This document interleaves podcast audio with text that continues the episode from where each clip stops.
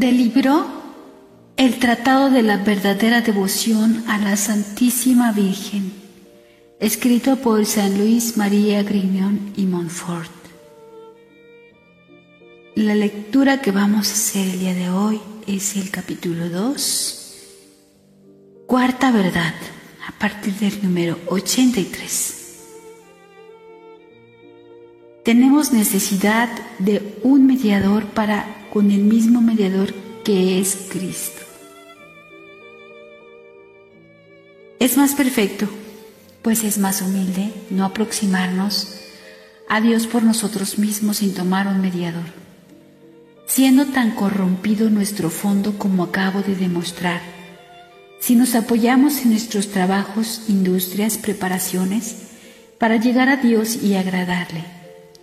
Ciertamente las obras de nuestra justificación quedarán manchadas o tendrán poco peso ante Dios, para moverlo a unirse a nosotros y hacer que nos atienda, ya que no es sin razón que Dios nos ha dado mediadores delante de su majestad, pues Él ha visto nuestra indignidad e incapacidad y ha tenido piedad de nosotros, y para darnos acceso a sus misericordias, nos ha provisto de intercesores poderosos ante su grandeza, de tal suerte que ser negligentes en relación a estos mediadores y aproximarse directamente de su santidad sin recomendación ninguna es faltar a la humildad, es faltar al respeto hacia un Dios tan alto y tan santo, es hacer menos caso de ese rey de reyes que el que se haría de un rey o de un príncipe de la tierra del cual nadie osaría acercarse sin algún amigo que por él hablase. Nuestro Señor es nuestro abogado y medianero de redención ante Dios Padre. Es por su intermedio que debemos rogar con toda la iglesia triunfante y militante.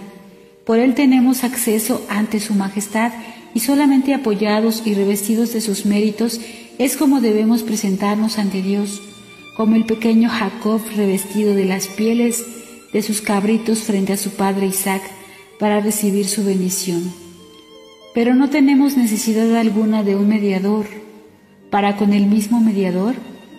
Nuestra pureza es tan grande como para unirnos directamente a Él y por medio de nosotros mismos. ¿No es acaso Él igual al Padre en todas las cosas? Y en consecuencia el santo de los santos tan digno de respeto como su Padre? Si movido por su, su, caridad infinita se hizo nuestro fiador y mediador ante Dios, su Padre, para apaciguarlo y pagar lo que nosotros le debíamos, es por esto que debemos tener menos respeto y temor hacia su majestad y santidad. Digamos pues sin temor con San Bernardo, que nosotros tenemos necesidad de un mediador ante el mediador mismo y que la Divina María es la más capacitada para llenar este oficio caritativo. Jesucristo ha venido al mundo por medio de ella y es por medio de ella como debemos llegar a Él. Si tememos ir directamente a Jesucristo nuestro Dios por causa de su grandeza infinita o a causa de nuestra bajeza o por causa de nuestros pecados, imploremos osadamente la ayuda e intercesión de María, nuestra madre.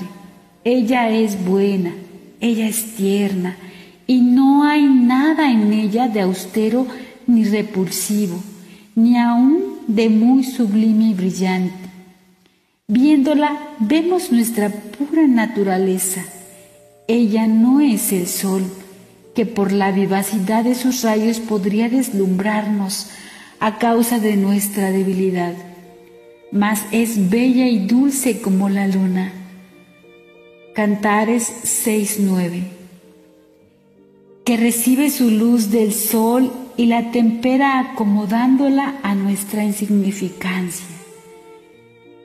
Esta caritativa que no tiene repulsa en relación a aquellos que piden su intercesión, por más pecadores que sean, porque como dicen los santos, Jamás se oyó decir, desde que el mundo es mundo, que ninguno haya recurrido a la Santísima Virgen con confianza y perseverancia y haya sido rechazado. Ella es tan poderosa que nunca ha sido desoída en sus súplicas. No tiene más que mostrarse delante de su Hijo para rogarle inmediatamente.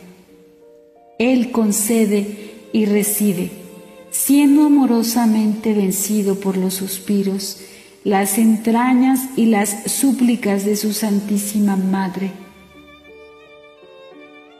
Todo esto es sacado de San Bernardo y de San Buenaventura, de tal suerte que, según ellos, nosotros hemos de subir tres escalones para ir hasta Dios. El primero, que es el más próximo a nosotros y el más conforme a nuestra capacidad, es María. El segundo es Jesucristo y el tercero es Dios Padre para ir hacia Jesús. Es preciso ir a María, pues en nuestra medianera de intercesión para ir al Padre eterno es menester ir a Jesús, que es nuestro mediador de redención. Ahora bien, por medio de la devoción, a continuación explicaré, se guarda perfectamente este orden. Artículo 5. Nos cuesta mucho conservar las gracias y los tesoros recibidos de Dios. Quinta verdad.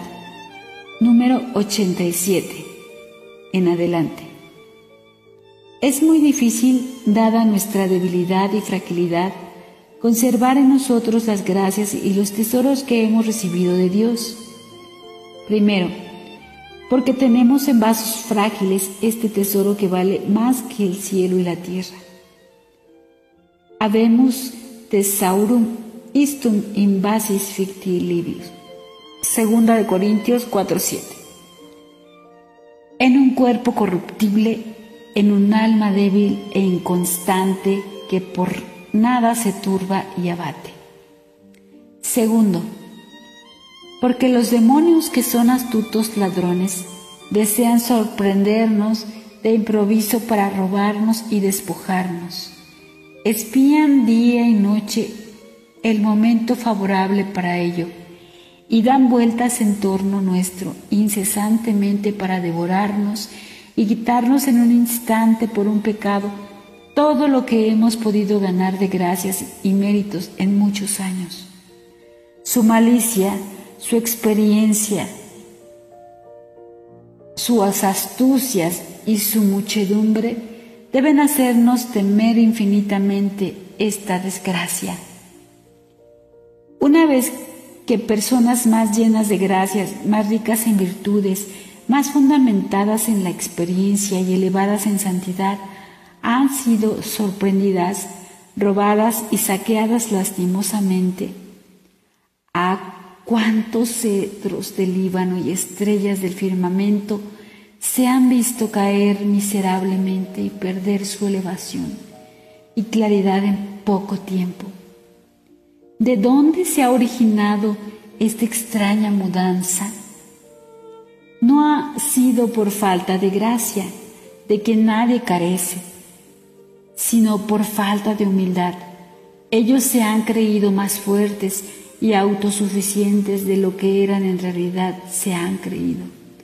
Capaces de guardar sus tesoros, se han fiado y apoyado en sí mismos.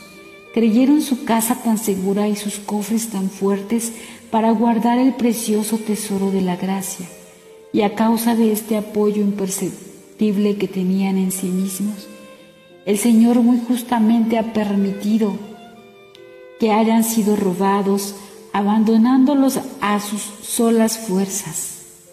Ah, si ellos hubieran conocido la devoción admirable que mostraré enseguida, habrían confiado su tesoro a una Virgen poderosa y fiel, que les habría guardado como su bien propio, e incluso se hubiera obligado a ello como injusticia.